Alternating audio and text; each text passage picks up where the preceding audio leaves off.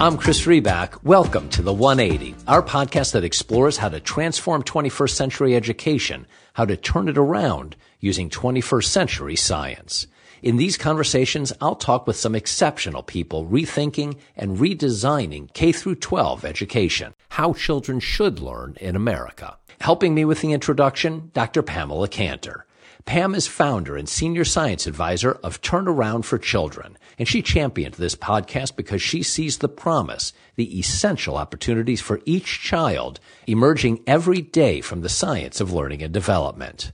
By the way, if you like what you hear, I'd appreciate if you'd take a moment, go to Apple Podcasts or wherever you listen, and if you're so moved, leave a five star review. It'll make a big difference in helping people find the podcast. Okay, here's Pam. Pam, thanks for joining me. I appreciate your time. Thank you, Chris. It's great to be with you. What is the 180 podcast and who is it for? This partnership with Working Capital Review is going to feature preeminent voices in American education, health, neuroscience, and child development. We're going to hear ideas and explore the challenges and opportunities, and together see the future of 21st century education using 21st century science. And what for you is the connection between designing 21st century education and a 21st century education system with 21st century science? I think it might be surprising for some listeners to understand that our American education system was actually never designed to develop the whole child or the learner inside that child. Specifically, it really has not been designed based on an understanding of human development or learning science. So when we think about a new system, here are some of the questions we have to ask. Is talent plentiful or scarce? Well, we know it's plentiful and we know it's diverse and that all children have the potential for growth and contribution. So the task of education is actually to discover that talent and to build skills. And what about skills? Are skills malleable or are they fixed? Well, today we know that skill development is malleable. And what about our genetic endowment? Do genes define who we become? Well, today we know even that's not true. The context, the environments, experiences, and relationships in children's lives drive the expression of our genetic endowment.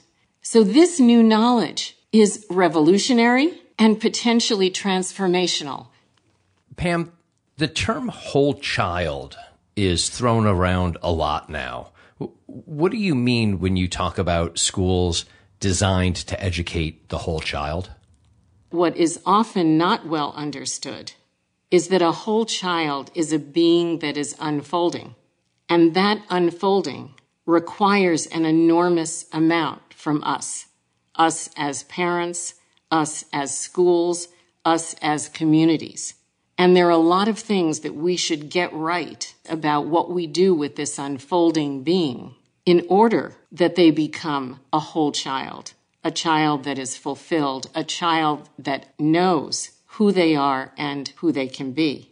To me, any definition of whole child has to convey that we accept the responsibility that who any child becomes is contingent. It's an entirely contingent process on the settings, the conditions, the relationships that are provided around that unique being. Pam, I can hear it in your voice. Why are you so optimistic about what's possible for children? The thing that perpetuates my optimism comes from two places. One is medicine. I practiced as a doctor. I worked with children that had significant challenges and watched them not just get better, watch them succeed, mightily succeed. So when you have that kind of experience, nothing can dissuade you from the belief about what is possible for human beings if they get the right supports, if the conditions in their lives are optimized. Then the other thing is knowledge.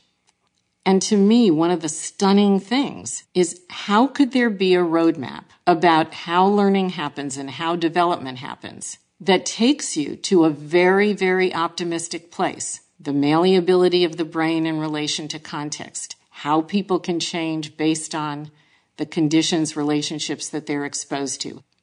What the new science tells us is that no matter what your starting point is, that intentionally well designed settings using the knowledge that we have today about how kids grow and learn means that any child can grow, learn, and achieve. So equity is possible in a way that we never thought possible before. And the fulfillment, the unleashing of the potential in each and every child is possible in a way that wasn't true before. The science itself is optimistic. So what our task is, is actually to design the kinds of conditions that would make this true. What's at stake? When I look at what is at stake right now, here are some facts to put on the table.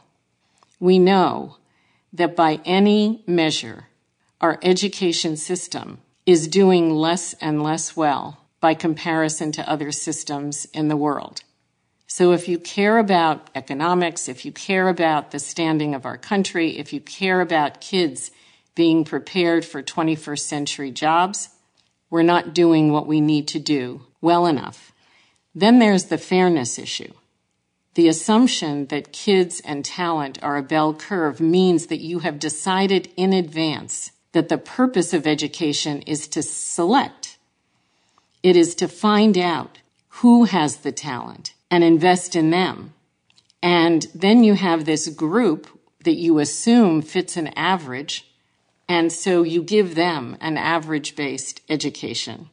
And then there are kids who struggle because of adversity, because of other kinds of assaults on their development.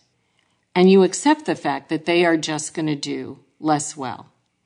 So all of these things mean that there are some kids who will profit in a system that we have, but many, many kids will not. What are you hoping the audience gains or takes away from listening to this podcast? So I think when they hear the voices that we've brought together, they are going to hear something that either validates something they know to be true, challenges something they thought was true, and pushes them to understand that every single one of them is a brain builder.